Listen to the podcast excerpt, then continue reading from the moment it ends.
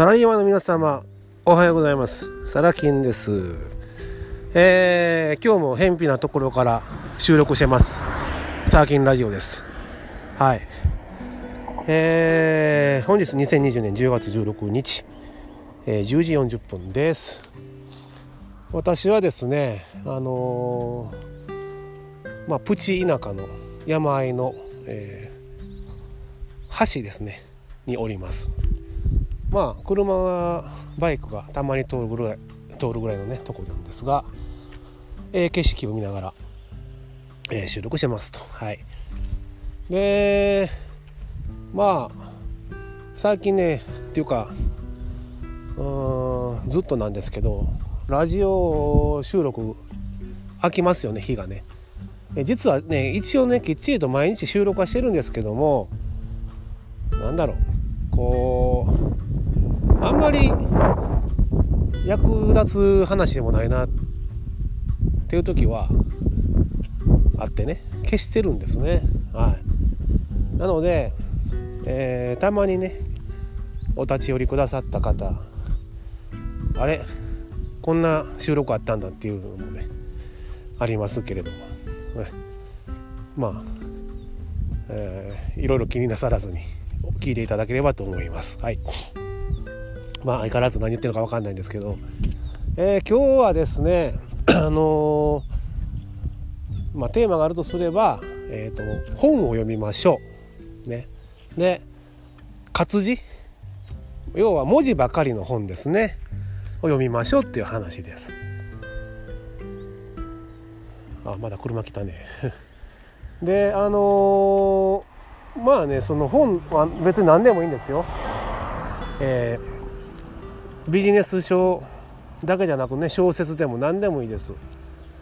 でまああの漫画はダメなのかっていう話もね、えー、言われることあるんですけど漫画もいいですよ。うん、漫画は漫画でやっぱりねいろんな、えー、気づきがあったりだとかね。うん、でね、えー、なんだろう、うん、読みやすいし、うん、情報も入りやすいっていうねメリットがありますけれどやっぱり活字の本はねなるべく多く読まれた方がいいと思いますね。えー、まあ、苦手だとね言う方もいらっしゃるんですけどじゃあなぜ苦手なのかっていうところをね一度考えてみてほしいんですよ。で私が思う答えなんですがやっぱりね脳を使うからです。脳を使うから。目で文字を見て心の中で読みますよね。でその言葉の意味を脳で考えて読み進めていくわけですよね。うん、だから苦手なんです。要は脳みそに汗をかくと一番大変な仕事をするわけです。はい。だから苦手なんですよ。うん。ということはやっぱり他の人たちとねまあ他者さん他者ねライバルという言い方でもいいです。やっぱり人と差をつけるためには脳を鍛えないといけない。うん。多分その辺はお分かりいただけると思うんですよ。うん。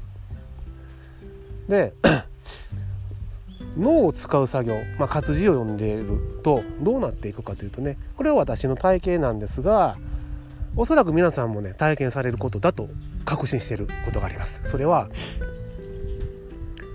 えー不思議なんですその人がねどういったプロセスで物事を考えてるかなど分かってくるようになります。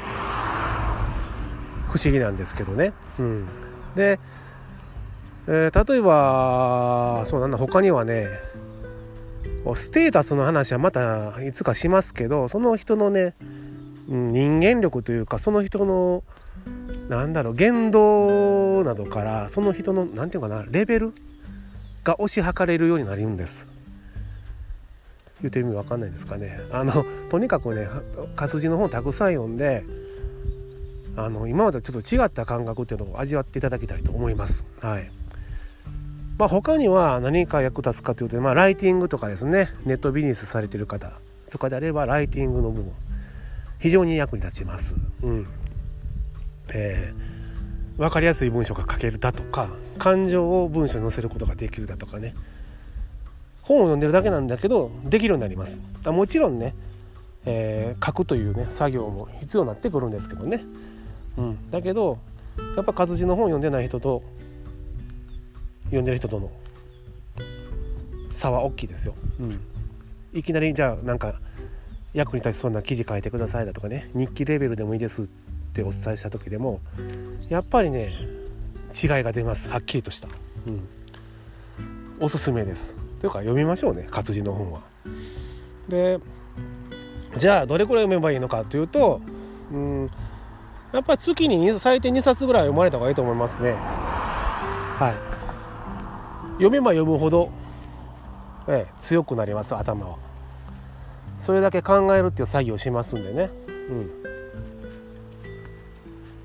まあライティングだけじゃないですよ、うん、営業の、まあ、セールスの時にも役に立ちますし、うん、いや具体的に本読みはどういったシーンで役立つのかって言われるとこれはまた説明が難しいんですよね。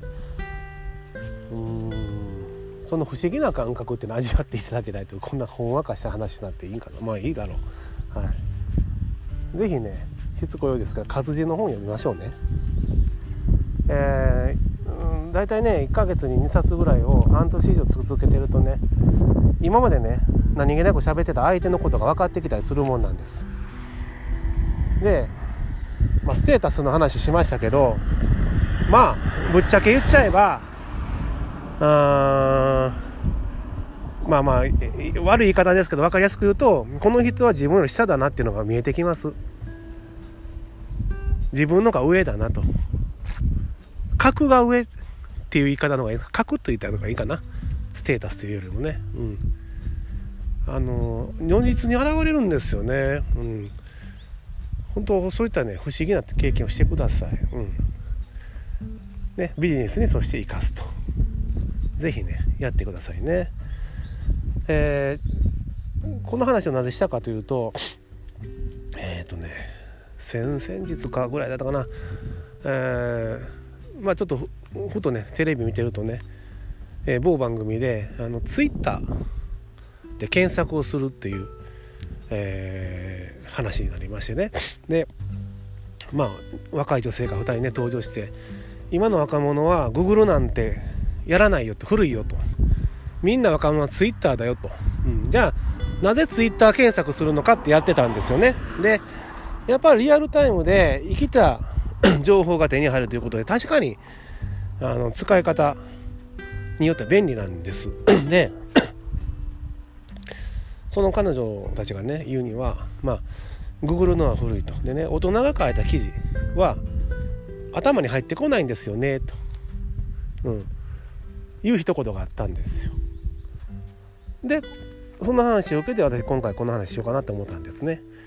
えー、どういうことかというとね大人の書いた記事は頭に入ってこない。これは若者の率直な意見だと思います。だけどそこに危険性を私は考えあ感じたんですよ。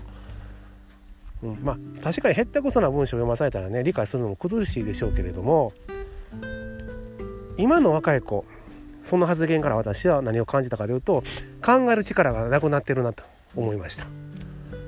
要はスマホが脳になってるわけですね。キーワードを打てば答えが出てくるとああ便利だとスピードも速くなるとね情報のスピードが速くなるこれはすごくメリットだと思うんですが脳が退化していってるんじゃないかって感じかしてならないんですよね。うんやっぱその辺の危険性っていうのは日常生活にも現れてくるかと思います。スマホ依存症。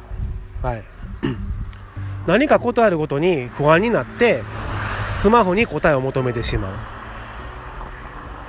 これってすごい危険だと私は思うんですね。うん。でね情報の取り方っていうのはやっぱり脳に考えさせるでポイントは想像力を生かして脳に考えさせる仮説でもいいですね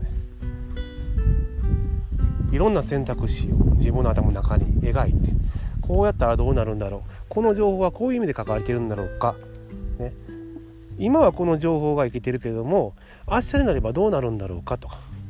さまざまな角度から検証してじゃあこれが正解なんじゃないかな。やってみよう。確かめてみよう。であ確かめた結果あ違ったなだとか。フィードバックを受ける、うん、そういったね作業が必要なんじゃないかなって私は強く思ってるんですよね。ただそんな中で便利なスマホが出てきてしかも今の若者は、えー、Google なんてしないよと Twitter を使うよとだって便利だもんって。確かにそうなんですよ。便利なんだよと。便利なんだけどねって話です。うん。やっぱりこうスマホ片手にねどうなんだろう自分の脳みそがだんだん縮小していってるのを感じないのかなっていう気がしてならないんですけどどうでしょうか皆さんはね。えー、まあ取り留めもない話になってしまってますがあ要するにまあ本読みましょうだけの話なんですがね。うん、であとは便利なものを使っていけばいいけどやっぱり脳を使うということ。脳の筋トレをしましょうと。脳トレね、えー、それは忘れないようにしましょうねというお話でまとめておきます。はい。ではまた、えー、次回よろしくお願いいたします。サラギンでした。バイバイ。